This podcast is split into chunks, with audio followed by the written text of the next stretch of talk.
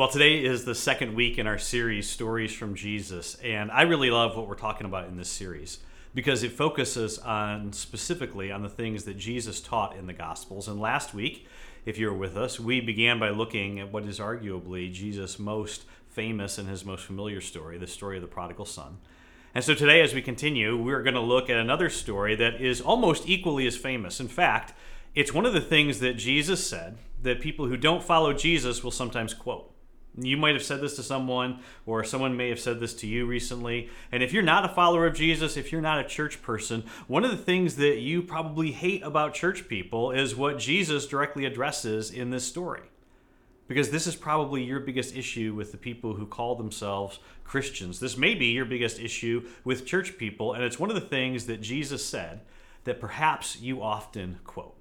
In Matthew chapter 7, Jesus says this He says, Do not judge. Right? So there you go. And every single one of us, we know what it feels like to be judged, right? It feels horrible, doesn't it? I mean, sometimes it's subtle. Somebody looks at you, and you can see them out of the corner of your eye, and, and you can kind of, you know, see them looking at you up and down, and, and you know they're they're judging you, right? They've judged your money, or they've judged your car, they've judged your clothes, maybe they've judged your hair, or they've judged your tattoos, or maybe they've judged your lack of tattoos, right? You feel like what they did is this kind of quick, you know, little scan and just, you know, judged, right? And, and they don't say anything, but, but you can just, you, you can feel it, right? You, you've been, you've been judged. It's a, it's a horrible, horrible feeling. Maybe you've been judged because of the way that you parent your children right? Your in-laws come over and you know what they're thinking, right? This is not the way that we raised our kids. And so you actually feel judged by the way that you're raising your very own children. One of the worst parts about feeling judged is that you never get to present your side, do you? You, don't get to say, "Hey, I saw that look. Okay, so let me let me explain. Let me give you the whole picture." Because see, if you knew the whole story, you would cut me some slack. And perhaps the most interesting part of feeling judged is that we never ever respond to the person judging us by saying, right, you know what? You have made me feel so little and so small, right? I think I'll change, right? I think I'll be more like you, right? Judging me doesn't change me. It doesn't make me want to be a better person. And it definitely doesn't make me want to be like the person who's judging me. It makes me want to run in the opposite direction, doesn't it? And see, the truth is, all of us have been in both of these positions, haven't we? We've been the judge We've been the one with the opinion, and sometimes we say something, but most of the time we just look at the person and we talk to our friends and we say things like, Can you believe they did that? Right? Can you believe they said that? Now, I'm not going to talk to them about it because I don't want to be judgmental. So I'm just going to talk to my friends about this person that we're all collectively judging, right? It's a prayer request. Let's just let's just pray for them. Right? All of us have been in both places as the judger and the judgee. And Jesus addresses this tension that all of us have felt and experienced. And there is a lot of tension here because all of us have heard, do not judge. But at the same time, there's also people and situations that need to be confronted. So, what do we do with that? And part of the reason why this is so important is because when it's handled incorrectly, it can be so incredibly destructive, right? This can be destructive in relationships. It can be so destructive in a marriage. It can be destructive between parents and their kids. It can be destructive in a friendship. It's certainly destructive in society. In fact, in our world and in our country, the, the, the, the fact that historically many people who call themselves Christians haven't gotten this right is why there's so many people in our world right now who feel ostracized and rejected by the church because they feel judged by the church. And the reason they feel judged is because, you know, we can point to verses that prove that we are right. But see, the problem, as we said before, and as we all know, when you judge somebody, they don't move in your direction. And so, for years, the message of the church has been that this group needs to stop and that group needs to change. And because there are so many people who call themselves Christians that don't, in fact, understand what Jesus taught about judging, nobody's changing right? Instead, they're just running in the opposite direction like we all do when we feel judged by somebody else. Right? So now that I have everyone's attention, let's look at what Jesus says because it's in this section of scripture that Jesus says, "Do not judge." Right? So we didn't just make that up. It's in here. But as we're going to discover, this is just the opening line of a story that Jesus told to help us understand when do you judge and when do you not judge. When is judging a sin? And when is it necessary? And how do you confront someone when they need to be confronted without being judgmental, right? This is huge in marriage. This is huge in parenting. This is huge in relationships as well as in culture and society. I mean, this is a massive topic, and Jesus begins this discussion in his signature way of telling a story. And listen, if you're new to church or you're new to the Bible or new to hearing Jesus or reading Jesus, then the truth is the way that Jesus speaks can be challenging because Jesus not only told stories, but he was the master storyteller. And he created stories that were so big and so challenging. And then what he would do is he would just kind of let those stories just kind of sit and, and let his audience, you know, struggle with them.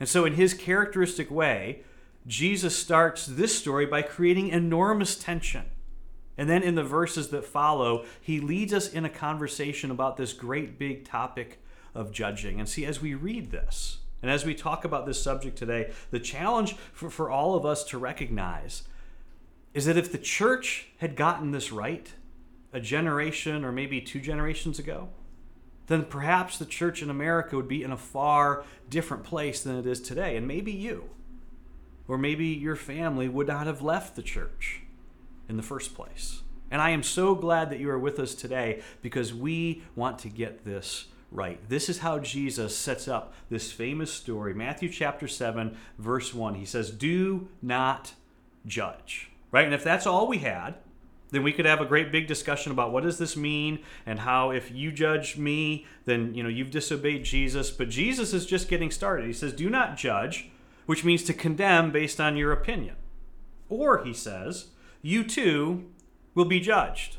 Which makes us ask the question judged by who? By God? By the people that, that we're judging? And see, Jesus never really answers that question. Now, when I was talking to Autumn about this story earlier this week, she said that when she works with people in her practice that struggle with judging others, she said that from her experience, judging others often results in us judging ourselves. It results in anxiety and depression and a lack of confidence. And see, Jesus never answers that part of the question for us. That's not his point. He just warns us that if we spend our time judging other people, we will be judged. Verse 2 For, or in other words, this is the explanation why, for in the same way you judge others, you will be judged. And with the measure you use, it will be measured, or the amount or the weight of judgment will be measured to you. Which makes some of us want to stop and say, but, but wait a minute, Jesus, because listen, I'm right. And see, Jesus isn't disputing that. He's just simply saying, heads up, right? Don't judge unless you go into this understanding that the way you judge, you will be judged. And Jesus' point is not don't ever form an opinion about something. That becomes really clear to us in just a few moments. And his point is not that there are no people in the world with anything wrong in their lives that need to be addressed. That's not what Jesus is saying. In fact, this is Jesus' kind of subtle way of saying, I want you to apply the golden rule to your judgment. I want you to judge others the way that you would have them judge you. I want you to judge others the way that you want to be judged by others. And I want you to judge others the way that you want your Heavenly Father to judge you. And see, I do know how I want others to judge me. I know how I want God to judge me. When God judges me, I want Him to take everything into consideration what I had, what I didn't have.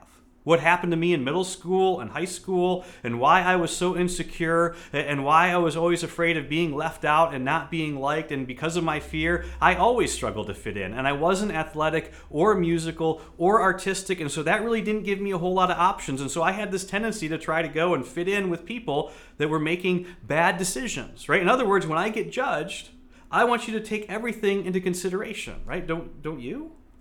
Because see, if you let me talk long enough, Jesus is going to come along and he's going to put his arm around me and say, okay, poor Joe, right? No wonder you've got so many issues, right? No wonder you've made some bad choices. You, you didn't even have a chance. We don't, we don't need to judge him. He, he had so many things in his life to overcome. It's amazing that he's as semi functional as he is. Like, welcome to the kingdom, right? Isn't that how you want to be judged?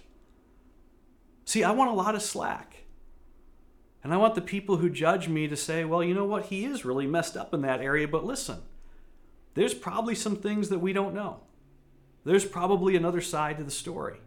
There's probably issues that we haven't factored in. There's probably experiences that we aren't aware of. So let's not be too hard on him because we don't know the whole story. That's how I want to be judged. And so Jesus says, okay, then you judge others the way that you want others to judge you. But see, Jesus isn't through. Now, he's the one who's going to ask the question in verse 3 Why do you look at the speck of sawdust in your brother's eye? And see, this is Jesus' symbolic way of recognizing yes, they do have a problem, right? They do have an issue. But why do you care?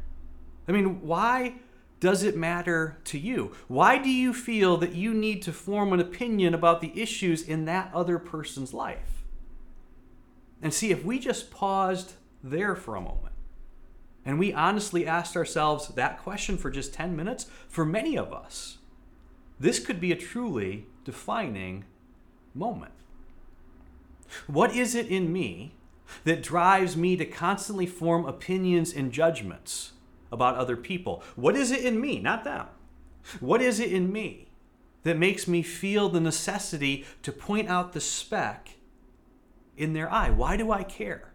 Why does their sin make me feel what I feel? Right again, Jesus continues. Why do you look at the speck of sawdust in your brother's eye and you pay no attention to the plank in your own eye? In other words, Joe, why are you so motivated to look at their problems and not your own? And see, I, I do know the answer to that. What problems? I don't have any problems. I mean, look at them. They're the ones who have problems. And see, I'm so insightful and my heart is so clear, and I'm able to see problems they can't even see. I have more clarity about them than they have about them. But Jesus says, no. No, you don't. Why are we so interested in the sawdust in their eye when we ignore and we refuse to deal with the plank in our own eye? And see, what Jesus is teaching us is truly transformational if we will just kind of drop our defenses and allow what he is saying to settle in. Here's what Jesus is helping us to see. We're going to read this in just a minute. When I see something in you that bothers me, I need to look in the mirror and stop looking at you. Right? When I see something in you that causes me to want to go down the road of judging you, sizing you up, and writing you off, or talking to other people about you, as soon as I feel that, that should alert in me the response of, huh, I wonder what it is that God wants to deal with in my life. What is it about them that reflects something about me that I need to deal with in my own life? And listen to what Jesus says next in verse 4. He says, How can you say to your brother, Let me take the speck out of your eye? Right? Let me take the itty bitty speck out of your eye when all the time Jesus says there is a plank in your own eye. In other words, in those moments when we are so sure the issue is all theirs, in those moments when our self righteousness rises up, in that moment, Jesus says, I want you to pause because I want you to see in them something that could very well be a reflection of what your Heavenly Father sees in you. And see, when you hear me say that, if there's something inside of you that kind of gets a little upset because you're thinking, okay, if the whole point of this message is that we're just supposed to ignore all the bad in the world and all the sin in the world and all the injustice in the world and all the unrighteousness in society and just decide that it's all about me and it's all my fault, right? If that's the point, then forget it, right? If that's what you're thinking right now, that's not what I'm saying and that's not where we're going. What Jesus is telling us is that our response, right, our first response to the stuff that we see in other people that makes us angry, our first response should not be to immediately go after the speck we see in their eyes, but instead to turn and look in the mirror and ask ourselves the question what is it about them that is somehow reflected in me or in my life? And see if that could become our first response to the sin that we see in other people, we would be better off. And as Jesus is about to tell us, they would be better off as well. But before that, Jesus says something very, very strong in verse 5. He says, You, hypocrite. And you know what a hypocrite is in this context? A hypocrite is a person who judges someone else without first looking in the mirror. A hypocrite is someone that's more interested in and more preoccupied with fixing other people than fixing themselves. It's when someone refuses to see what's wrong with themselves but is happy to look at what's wrong with everybody else. And Jesus says, I'm not denying that there's a problem. I'm not denying, in fact, that something needs to be done. He's saying that as his followers, though, in those situations, he wants our first response to be for us to look in the mirror and for me to address what's wrong with me before I start reaching for you. And if we're unwilling to do that, then Jesus says, not me, Jesus says there is, in fact, a word for that hypocrite. Now, why is Jesus being so harsh, right? This is so important. Jesus understands that when we refuse to look in the mirror, we lose our leverage with the very people who, in fact, need us the most. This is what has happened in our culture. And it can happen between fathers and sons. It can happen between mothers and daughters. It can happen between husbands and wives. It happens between bosses and employees. It can happen anywhere. And when it happens, it often drives the people that we love the most deeper and deeper into destructive or self destructive behavior. Because, see, the problem with self righteousness is that self righteousness always gets in the way of love. But self awareness paves the way to the kind of love Jesus wants us to exhibit to one another. And that's why Jesus says there is a solution for this. There is, in fact, a way to prevent this. Verse 5 First, Jesus says. Now, why does Jesus say first? Because, see, there is also a second. This is so important. First, he says, take the plank out of your own eye, and then you will see clearly to remove the speck from your brother's eye. And just as it's critical to ask ourselves the question, what is it in them that may be a reflection of what God sees in me? If all we do is the first, if all we do is see our own lumber, right, then we miss what Jesus is teaching us in the story because following Jesus never ends with now I'm a better person. Right now I'm better off and now I'm a better person because I've gotten the plank of my own out of my own eye, right? Thanks Jesus. Following Jesus never ends with what's in it for me. Because even though Jesus starts the story by getting us to ask the question, Am I judging others the way I want to be judged? That's not where he ends. Because there isn't just a first, there's also a second. And at the end of the day, following Jesus is about what God has done in me and what God has done for me, not only for me, but also for the people around me. Because at the center of Jesus' stories, are Jesus' teaching. Love one another the way that Jesus has loved us. Right? First, take the plank out of your own eye, then you will see clearly. You will see clearly to remove the speck from your brother's eye. Because, see, the problem with me just minding my own business is that it does nothing to love the person whose business needs minding. Right? This is so important. Not judging does not equate to not caring. Not judging does not equate to not acting because love. Love forbids me from sizing you up and writing you off, but love also forbids me from sizing you up and walking away. Now, as I read through this this week and as I prepared for this message, it's just so fascinating that this simple story is so deep and there is so much to it. Because in it, Jesus is in fact addressing three different audiences with three different applications. And I don't know which one you're in, but all of us are in at least one. First, there are those of us who tend to size people up and write them off, right? This is self righteousness, and this is the sin that drove Jesus crazy. And the reason Jesus gets so angry about self righteousness is because self righteousness always dumbs down the holiness of God by inflating my own attempt at holiness, right? Let me say it this way if other people's sin doesn't break your heart, it may be that your heart has never been broken over your own sin. Because if sin broke our Savior's heart, then sin should still break his followers' hearts as well.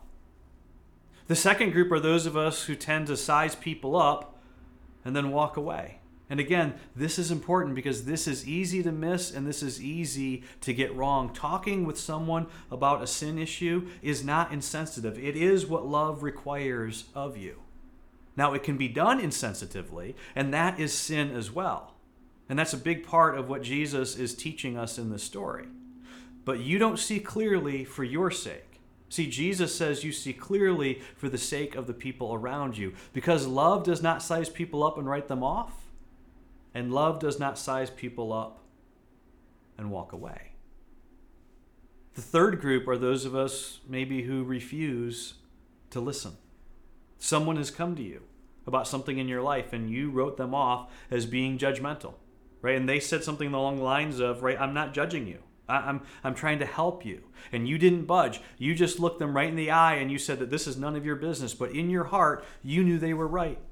And in your heart, you knew they were onto something. And in your heart, you knew something needed to change. And see, my hope for you is that you would just listen.